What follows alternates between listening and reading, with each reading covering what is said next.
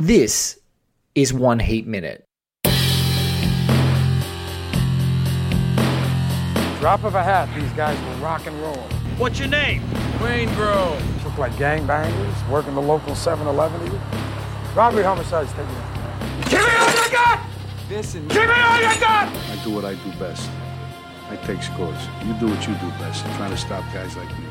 A podcast dedicated to all 170 minutes of Michael Mann's LA crime opus Heat, one minute at a time. Ladies and gentlemen, welcome back to One Heat Minute. I'm your host, Blake Howard, and joining me once again, it's been pretty quick turnaround for this uh, great friend of the show and friend of mine to come back. Um, he is an incredible writer. Um, he has written an incredible book, and we just talked to Kyle Turner. You guys would have heard in the Kyle Turner episode. We were talking about Public Enemies, and I mentioned this man's great book, Off the Map Freedom Control and the Future in Michael Mann's Public Enemies. He's the founder of the Minneapolis uh, St. Paul Cinephile Society and also a contributor to Slant and Point magazine. Welcome back, Niles Schwartz, to One Heat Minute. Hi. Hello! Hello! I love, love to be on One Heat Minutes. I got about 40 of them for you. So. Excellent, excellent. We are presently rage reversing out of uh, out of car spots in LA um, with everything that we have left in the world, which is basically a small television in our car, and we're at the 142nd minute of Michael Mann's 95 Crime Opus Heat, and it's two hours 21 minutes um, on the dial if you're following along on your Warner Brothers Blu-ray, slightly seconds out for. Um, uh, for anyone with the d- d- definitive director's edition. But if you're just in the car park and Vincent has walked out of the major crimes unit and he's essentially going to shower and sleep for a month and a car he's just reversed in the driveway, you're right there. You're right there with us. So what Niles and I are going to do is we're going to rage reverse together out of this. We're going to marvel at the incredible performances of background and supporting actors and television's being kicked out of cars, and then we're going to come back and talk to you guys about it.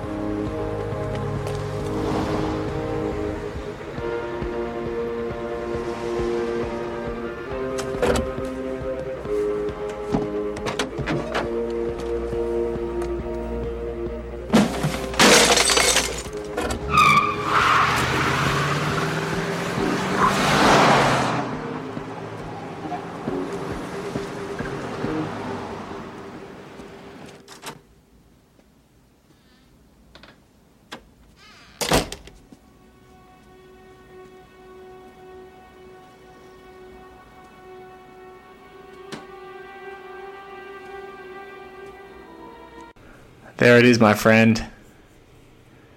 yep. And I have a question for you. Did those people Yes. know they were in a movie, Niles? Did those people at the bus stop know they were in a movie? Uh, It's my favorite thing to wonder every time I see this scene. Oh my goodness, I love it.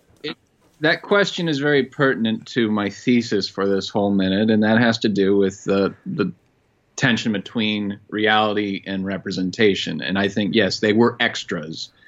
And part of Michael Mann's talent, part of a great artist's talent, is to be able to represent reality in a way that it is uncanny. And this is where the television comes in. And in Heat, television plays a major role. I mean, the thing that the first witness for the crime in Heat is the console TV man. TV man. He's the TV man who gets the word slick, and that is exactly what just getting that word is what leads to um, Neil McCauley's downfall, really. yes.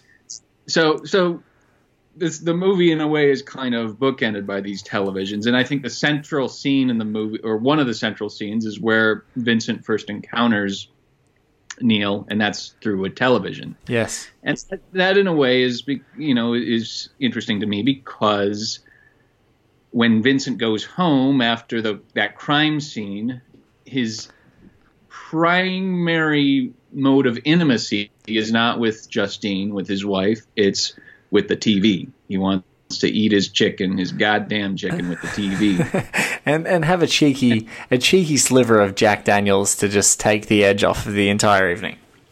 I feel, yeah, that, that's my energy some nights too.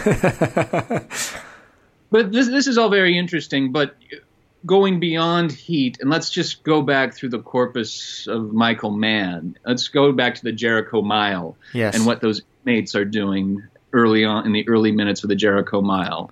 They're watching television, and the emphasis that Michael Mann puts on television in terms of the world, the game show world that these people are seeing, a world of fantasy being realized, you know, normal Joes and Janes getting all this money and being Yes. surrounded confetti. It's this alternate reality. And that brings me to something that Michael Mann said when he was kind of doing a penological research for Straight Time and Jericho Mile and Thief, uh, was that there were some guys who adhere to a philosophy that you do the time, you don't let the time do you.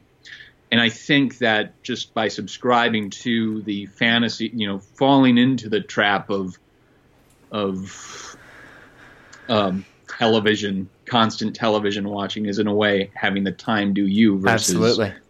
You doing the time. Now, and let's go further. Let's go to Thief and that really perplexing shot in Thief where James, where Frank, played by James Caan, is about to unleash hell on Yes. Leo, Robert Prosky and company. Yes. There's a shot, a very curious shot of who a character that I assume is Leo's wife, watching a television. And Yes. she sees Frank, or she seems to see Frank, and then almost catatonically turns away from him and It's back a- towards. It hmm. is a wonderful.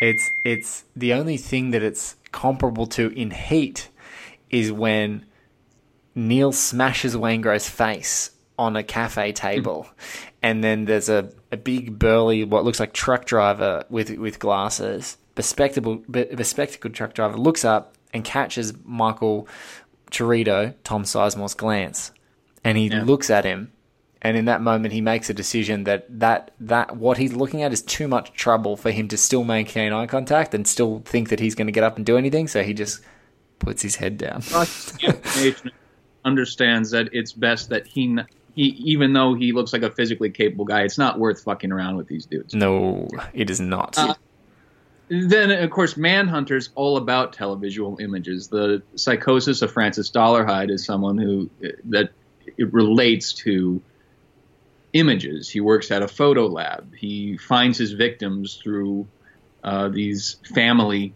images, images of happy families, people that are uh, have accomplished a life that he can't relate to at all.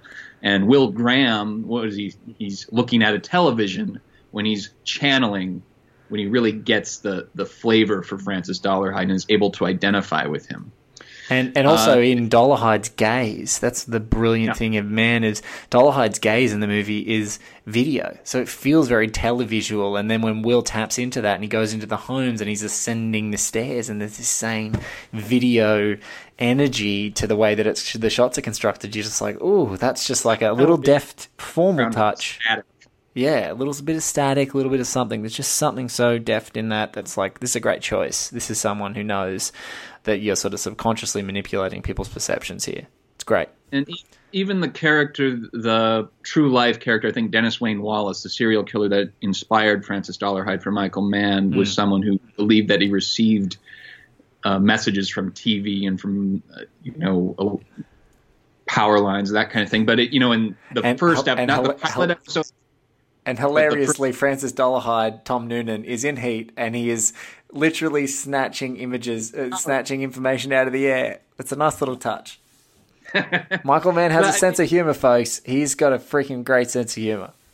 in the crime story, I think the first episode, not the pilot episode, but the first episode is about a serial killer who gets messages from a TV, Yes. basically, Yes. as, as I recall it. And you know, crime stories also where we have the fir- the demo version, Dennis Farina telling his wife's uh, lover, you know, you can't watch my television set. Yes. you know, done done not with the flourish of Al Pacino. you know, the Ralph scene and that classic scene. But you know, we go on and on. Of course, the Insider and Ali are all about image, uh, all about television and so on, and make us conscientious of how images are formed uh, and how that they affect us uh, psychologically and culturally. Public Enemy, same thing with John Dillinger's experience in uh, in one movie theater where everyone is sort of obeying like automatons look to your left look to your right and then a subjective experience of cinema as he sees myrna loy on the screen and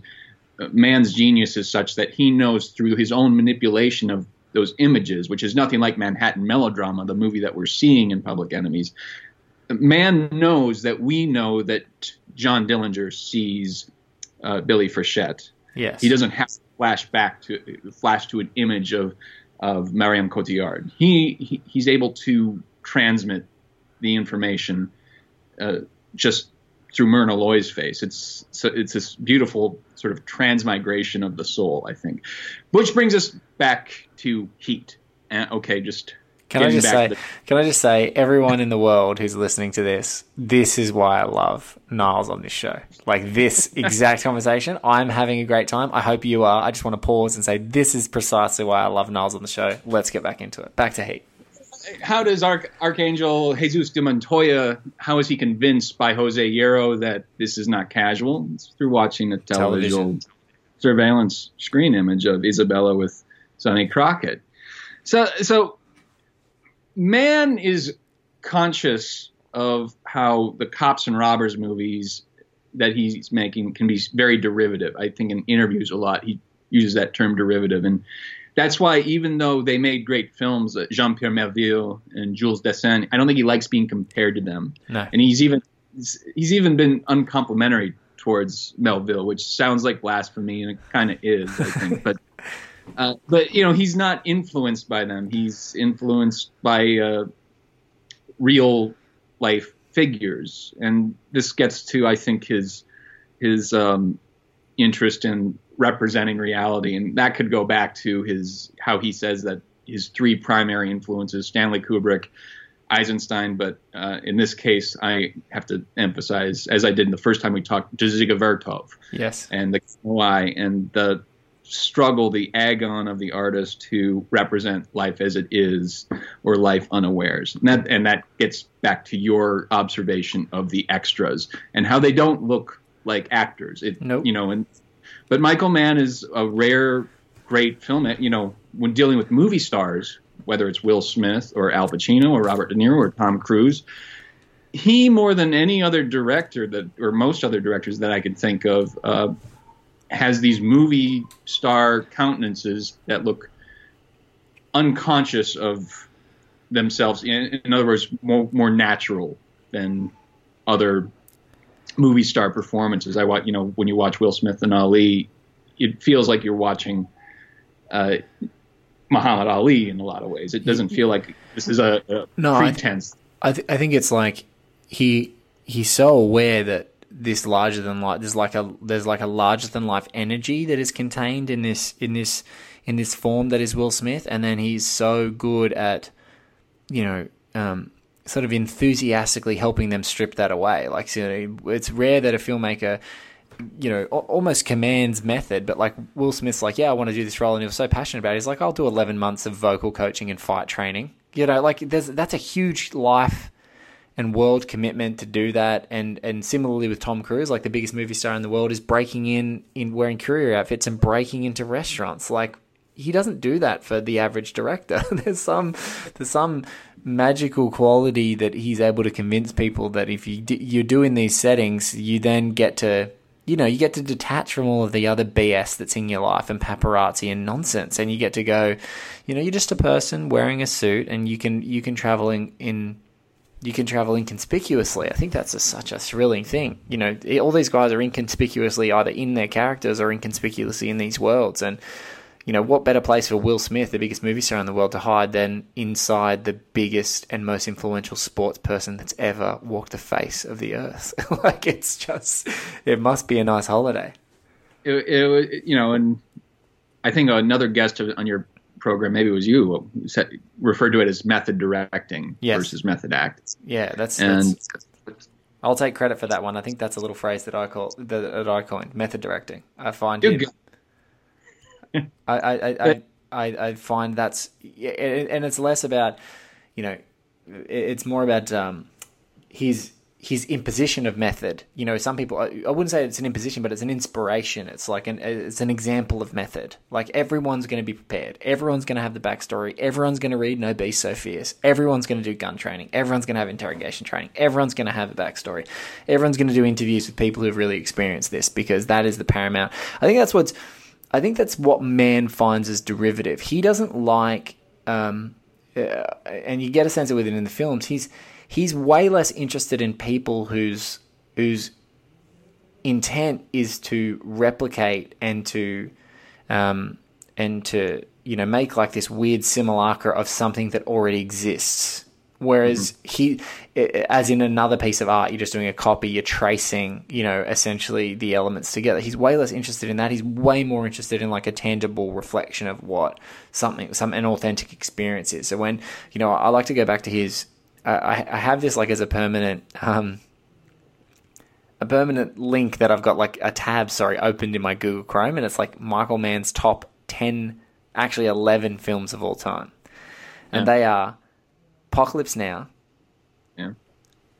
Avatar, Battleship Potemkin, so Eisenstein, Biutiful, which is Alexander Alejandro Gonzalez Inarritu, Citizen Kane, Doctor Strangelove, My Darling Clementine, Passion of Joan of Arc, Raging Bull, and The Wild Bunch. And his hmm. 11th film is Nakashima Tetsuya's 2010 movie Confessions. And I've never seen that. I've been trying to hunt it down. But in all of these, like he's he's he's he talks about, you know, and, and one I think that when we're talking about real life, he talks about My Darling Clementine. So he's like, it's a fine drama in the Western genre, stunningly subjective and cinematic perfection. You know, like he's talking about these things. Wild Bunch, he's like, no other picture captures the poignancy of the last of, a sense of the West, of aging, and the pathos of Twilight. Like he's very, in all these movies, he's talking about. And, and beautiful, which is the lower depths of Barcelona. He's like street life, the human soul, resplendent with grace, pathos, love, poetry. You know, that's, you know, he's talking about authentic portrayals, subjectivity, Well, uh, and pathos. Of Joan of Arc, Carl Theodor Dreyer's uh, impetus for making that movie, or one of them was to accurate, more accurately than any other movie, represent a historical event. yes. and that that really part of that comes through. I think Mann might make mention in that list that you talked about the use of close-ups Yes. and the the kind of the chromatic, the new film stock that Dreyer was using to get those close-ups where you didn't need as much makeup and Falconetti expresses so much through her face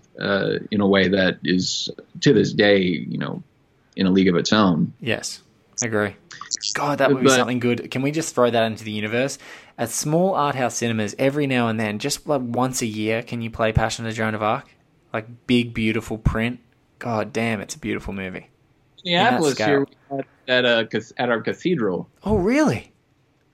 with uh, the live uh, uh, choir uh, doing the Voices of Light soundtrack. Wonderful. Absolutely wonderful. Did you get a chance to see it in that format? Oh Yeah. my goodness. It was uh, the first time I went to church in quite some time. I was just gonna say, but it would get, if, if, if that's what church offered, old prints of movies with choral scores, I'd be there every Sunday. That's Literally, true religious film. But this brings us back to TV and how TV frames human beings. I think in a you know a tacky way. It doesn't. It defines them. It frames them without dimensionalizing them. Uh, and but Michael Mann wants to harmonize real life, Yes. and you know it, it, his his movies don't have this the same kind of uh, they're a little bit more elegant than say Scorsese's anthropological gangster films are, Yes. for example. Uh, people in Michael Mann movies are kind of dressed too good. They live. Uh, you've brought up many times how they live in too good residences for probably their social. we, um, we how- allow the romance. That's where we get him to be his most romantic in his property choices.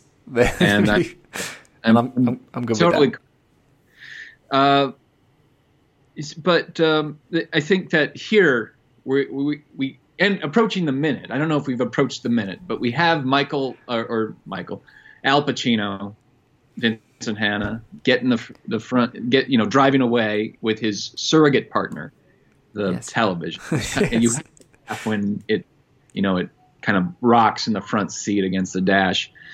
And um, the music that's playing is Michael Brook's Ultramarine. Yes. And we heard this music one other time in the film. Uh, and that is when Neil is having dinner with his friends who all have partners. And we get to the sense of this guy who's alone. And as this music is playing, he goes to make a phone call. And you have that deep blue behind him, that aqua blue kind of color, as he's calling Edie. Yeah. Cut to Edie just as the Michael Brook guitar hits, as she's in front of her computer doing her graphic design, and it's an ushering in of Neil's longing for another person, for intimacy, for you know, it's not just the one night. It's I want you here with me, and, so what you and the Brooks score continues yeah. until they are being they are the subjects and they're being observed from a perch from a they're being surveilled from behind a sign it's still it's still lingering in into that moment too there's the other intimate relationship in the movie between Vincent and Neil, Neil. probably established at the same time. So, so it's kind who's of the a, loner blooming who's the Loner. Yeah. It's uh, it's. I think that that can come off really creepy, Niles. But I think that you know, if you if you're saying someone that you're attracted to, and you're a Heat fan, and you're among friends, and that person happens to be alone, I think it's totally fair to say, who's the loner? You know, I think it's totally fair, just for for anyone who's a fan of this show.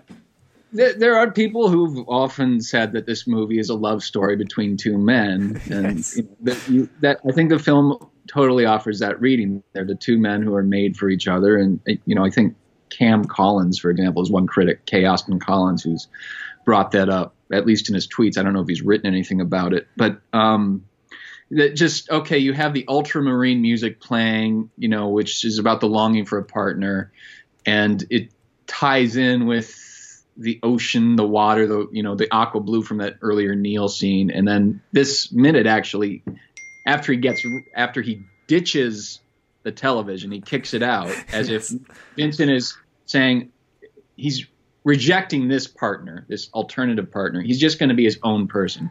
He's just going to shower and take a nap for a month, For a month. whatever. Yep. He's a you know a room unto himself, a room of his own. Uh, he goes in that, that hotel room, and what does he step in? He steps in water. He doesn't see it. Where does he put his keys, by the way? On, top of the television. Yes.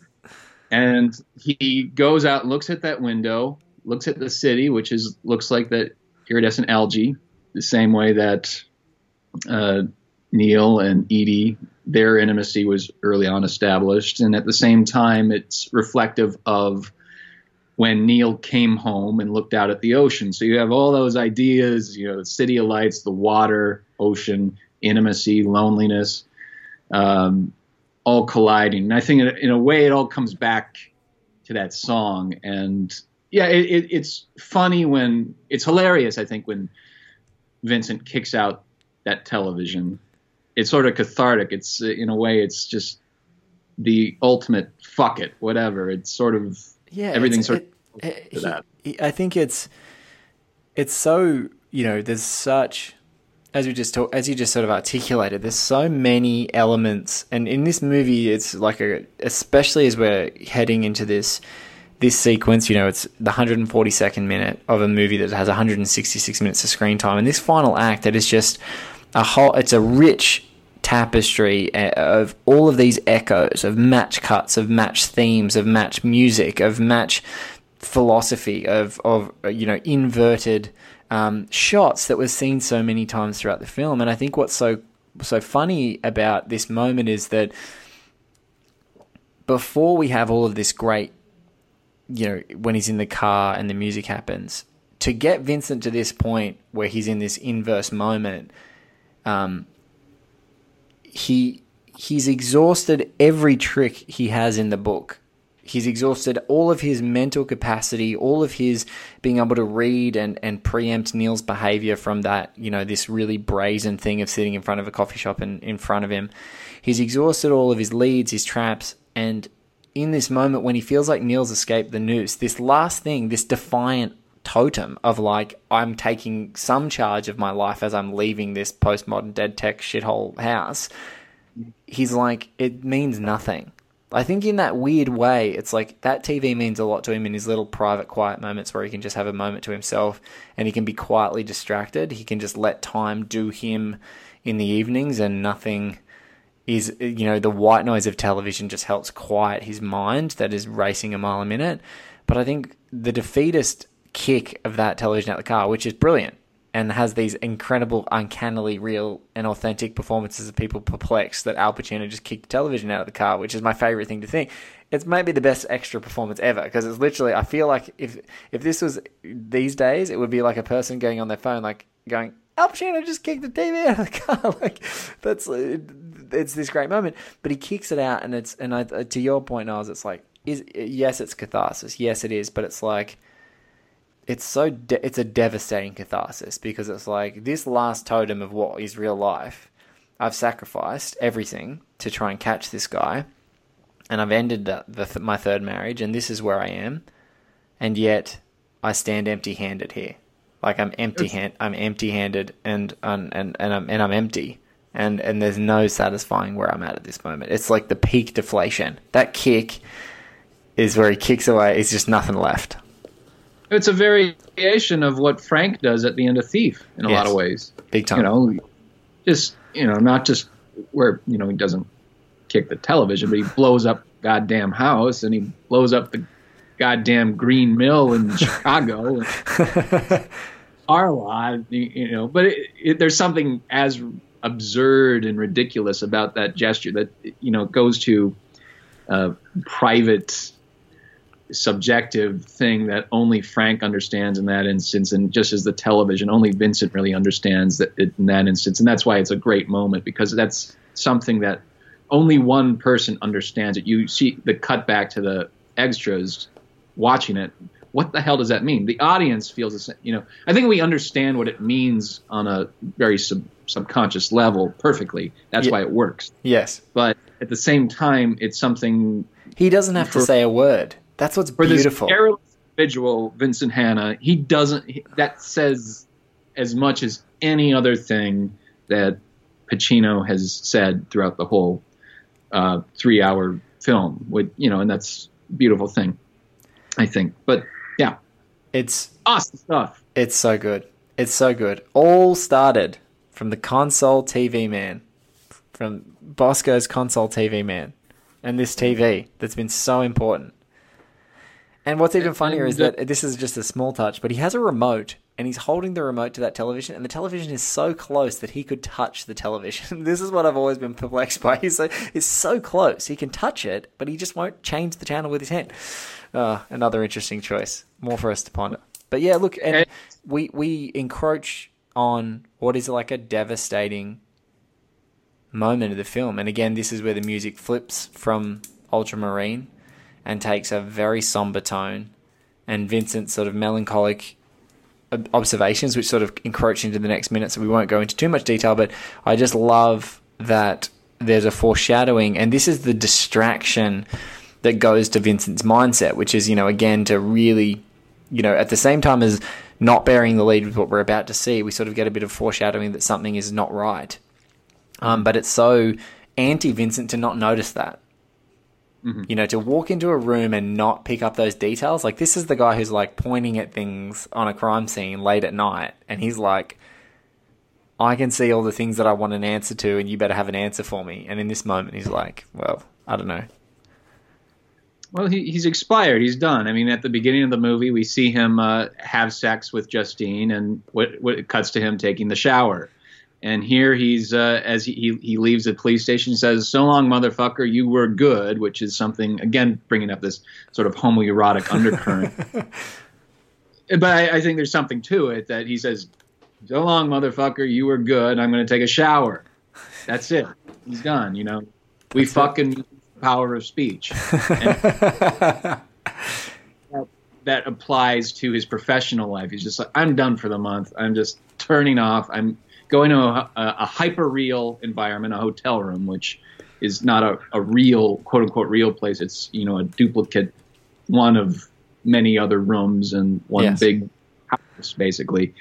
And uh, yeah, meanwhile Neil is in the midst of living his own fantasy. He's he's with he's with Edie and he's going to go kill Waingro eventually. And, that, and, and you know that's where your guests in the future will deal with. But something I want to bring up here it has do. to do with the I, even though I've talked about the music, but um, the music for Heat. I don't know how many time, times you guys have talked about the source music for Heat, because the mu- the soundtrack for Heat changed my life, and I loved hearing Ultramarine the first time when I saw Heat in the theaters, and you know I got the soundtrack, and you know on that soundtrack, it sort of as a teenager that was sort of a gateway to so many artists, and that was that was in the '90s and the in the maybe the early 2000s. Movie soundtracks were kind of a gateway, and here you had not only the gold, but you had the Kronos Quartet playing Golden Cronus Tall. You Quartet. had Yep.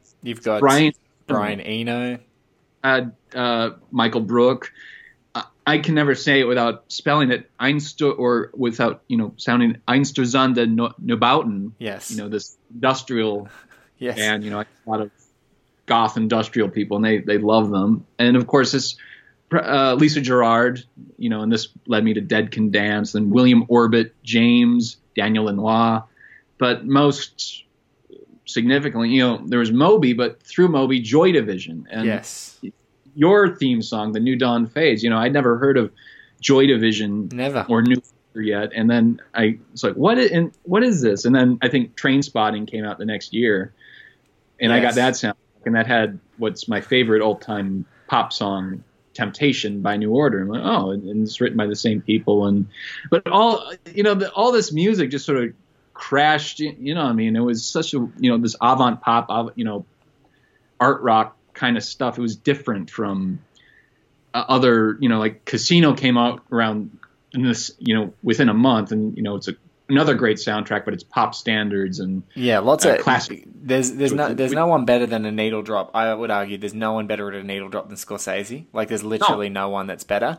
And so it's it's the total it's a total contrast to this album. Like you've got, you know, we talked about the um, Giorgio Ligeti, the concerto for violoncello and orchestra, which um, is a Kubrick, you know, a Kubrick grab um, uh, from another Kubrick film. There's, you know, BB King, Thriller's Gone. You know, there's there's there's so much here. Steve Roach, um, um, you know, Solitaire, um, the Black Cloud music, um, and Lisa Gerrard goes on to do a bunch of stuff for the Insider soundtrack, which comes Yeah. out later. So you've kind of got this great. Yeah, he's a the, Michael Mann needle drop um, is like it feels like. Uh, it's all about organic incidental. Mu- it almost feels like incidental music. If you go into a club, that's where you hear the needle drop. Yeah, It's and, And the I other think- selections are so bespoke. You know, they're they're they're theme tunes for characters without being theme tunes for characters. They're theme tunes for emotional um, emotional themes of whatever arc we're working on in that story at the time.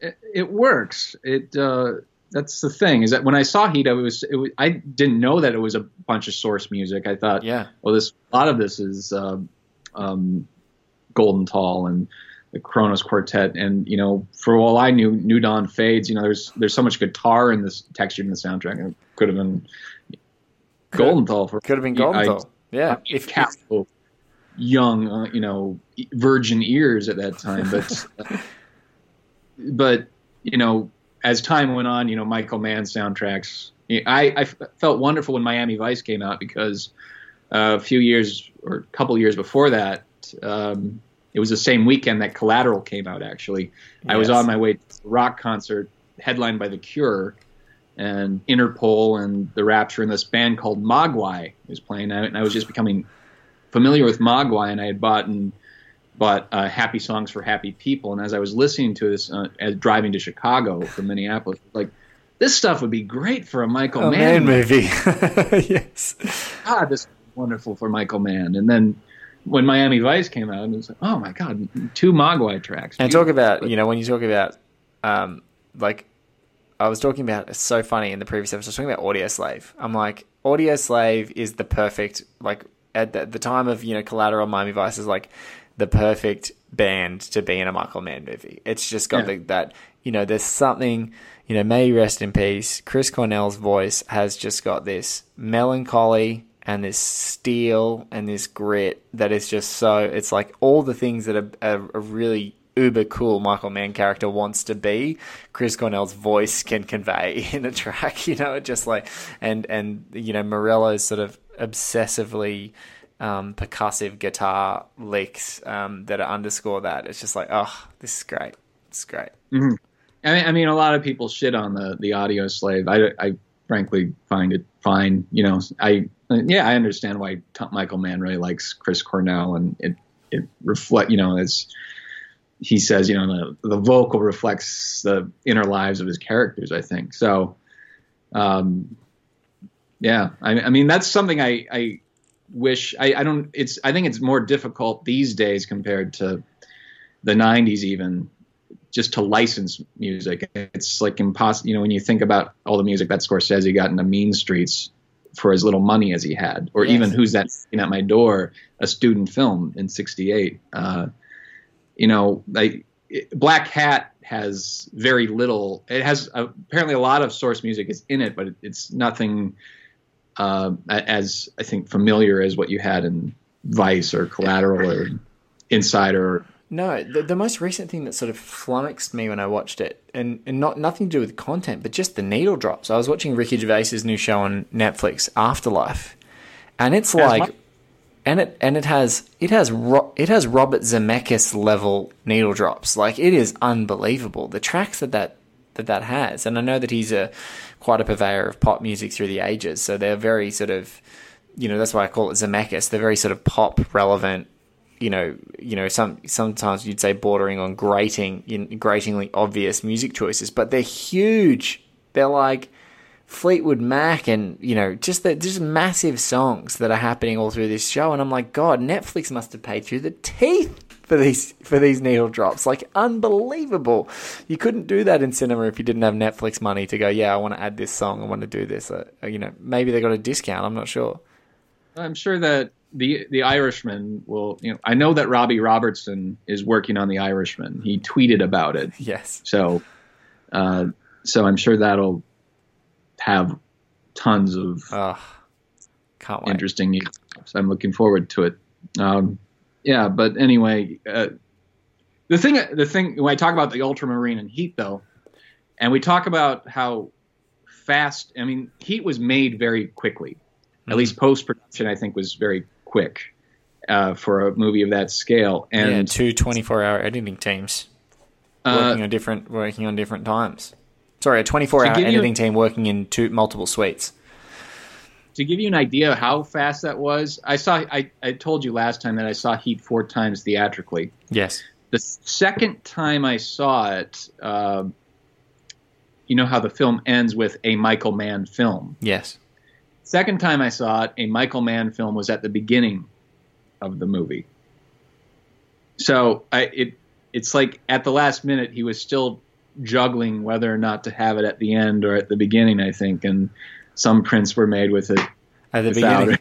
That's amazing. So I, I- but when it first came out on VHS videotape, during this minute that we're talking about, there was no ultramarine music. He had taken it out, or they just forgot to put it in or something. Thank, thankfully for the wide, the letterbox VHS version of Heat, it was back in. Oh my god.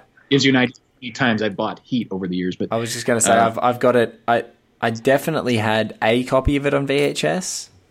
uh, But but in Australia that like widescreen VHSs in Australia were like they didn't exist. The first one that I can remember that had a wide release for widescreen was and and maybe this was in more you know um, cult video stores and things like that, but certainly in the suburbs where I was, like not an hour north of Sydney when I was growing up. Um, the only widescreen movie I ever saw on a VHS was Star Wars. Like when they did re- reissues of Star Wars movies, like they were like the first ones that became sort of you know popular locally. But you know at the time, definitely had Heat on VHS, had it on DVD, then had it on DVD again for special editions, then had it on you know Blu-rays and multiple Blu-rays and DVDs all since then. But it's so like it's so unconscionable now that people are like, oh yeah, like you you can't get a widescreen version. Like how strange is that? In, console TVs. yeah, you've got On the our console. old console TVs, that that wide screen look, that letterbox looked upset a lot of people. And the first time I saw it, interestingly enough, was Last of the Mohicans, which went straight to rental in widescreen, not in the proper 235 to 1, but in a kind of a compromised 185 to 1 yes, version. And I know a lot of people that watched it uh, and were just really pissed off because they said, "Oh, the scene is cut out," and I was trying to explain, "No, it, you have more scenery, but you're watching it on a television that's you know tiny, even if it's excruciatingly even if tiny. it's tiny." You know, because this is pre-widescreen television. But even and like so, in most like uh, you know, I grew up with many TVs that are smaller than my 13 inch laptop, like, you know, and way less clear, way less clear. Um, yeah, it's so funny. It's so funny. But no, the, like again, uh, you know, that's part of his artistry, right? Whatever he what is what he's driving with here is a very it's it's it's much in the same command that he has the emotional trajectory of the movie alongside you know what people should be feeling emotionally alongside the characters and the performance. Um, I think a, a needle drop in a Michael Mann movie is often disruptive. Like he's having he's having to be. It's when he decides to be, you know, both metaphorical and literal at the same time that I feel like there's a needle drop. Like he can just go bang and throw like a big message and try and echo characters' inner workings. But Heat is such a work of subtle brilliance and the, these complementary factors that are happening over the whole spectrum of this big epic that I think any of those needle drops feel too disruptive at this point in the movie. This movie is like right now, especially where we're ratcheted up the tension, the final act of the film. You know, there's no there's no lack of complete control that's happening in this in this final run to the to the finish line. Oh my Agreed. goodness! Oh my goodness! Well, look, ladies and gentlemen, I think that's the perfect way to exit. This has been an absolute thrill um, to talk to Niles again, and I, I, I took the time to say it in the middle of the episode, but that sort of intertextual understanding of Michael Mann's sort of thematic journey um, is exactly why I love talking to Niles, um, particularly whether it's like formal or character or influence. Um, and you know, a guy who doesn't need to maybe keep a tab um, on permanently on his Google Chrome of Michael Mann's top ten movies to know what each of these little comments and blurbs say about them. But um, but I but I love him to death for it. So Niles, thank you so much for being a part of the show. You've been a huge part. Your three episodes have been amazing, and I just wanted to say thank you for being a part of the show. If we, if we don't get to speak before the uh, the infamous end credits, thank you so much for being a part of the show. I wanted to thank you for having me on the show three times. I'm so honored, and I, I love listening to the show, and I, I admire so many other of the other guests, and uh, it's wonderfully wonderful to be in such good company. Oh well, you're welcome. You you belong here, sir. You're you're right here with with all of us other crazy people that are obsessed with this film and not.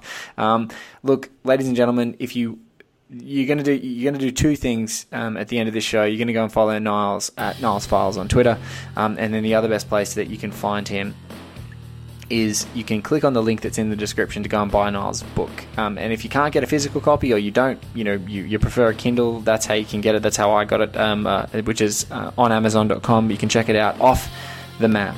Um, and Freedom Control and the Future in Michael Mann's Public Enemies. And it is an absolutely phenomenal read. And you would have got a sense of Niles' writing style in the way that he kind of traverses time and influence and theme and sort of how he then is able to bring it back to what he's trying to say in this very episode. So it's been an absolute thrill talking to him about it. So thank you guys for listening. Thank you, Niles, once again for being a part of the show and all your support and generosity of time and spirit. So thank you, sir.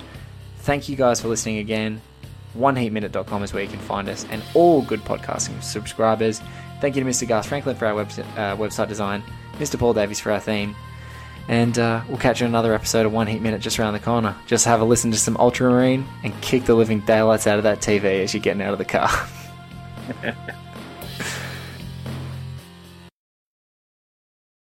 When you need mealtime inspiration, it's worth shopping Kroger, where you'll find over 30,000 mouthwatering choices that excite your inner foodie. And no matter what tasty choice you make, you'll enjoy our everyday low prices, plus extra ways to save, like digital coupons worth over $600 each week. You can also save up to $1 off per gallon at the pump with fuel points. More savings and more inspiring flavors make shopping Kroger worth it every time. Kroger, fresh for everyone. Fuel restrictions apply.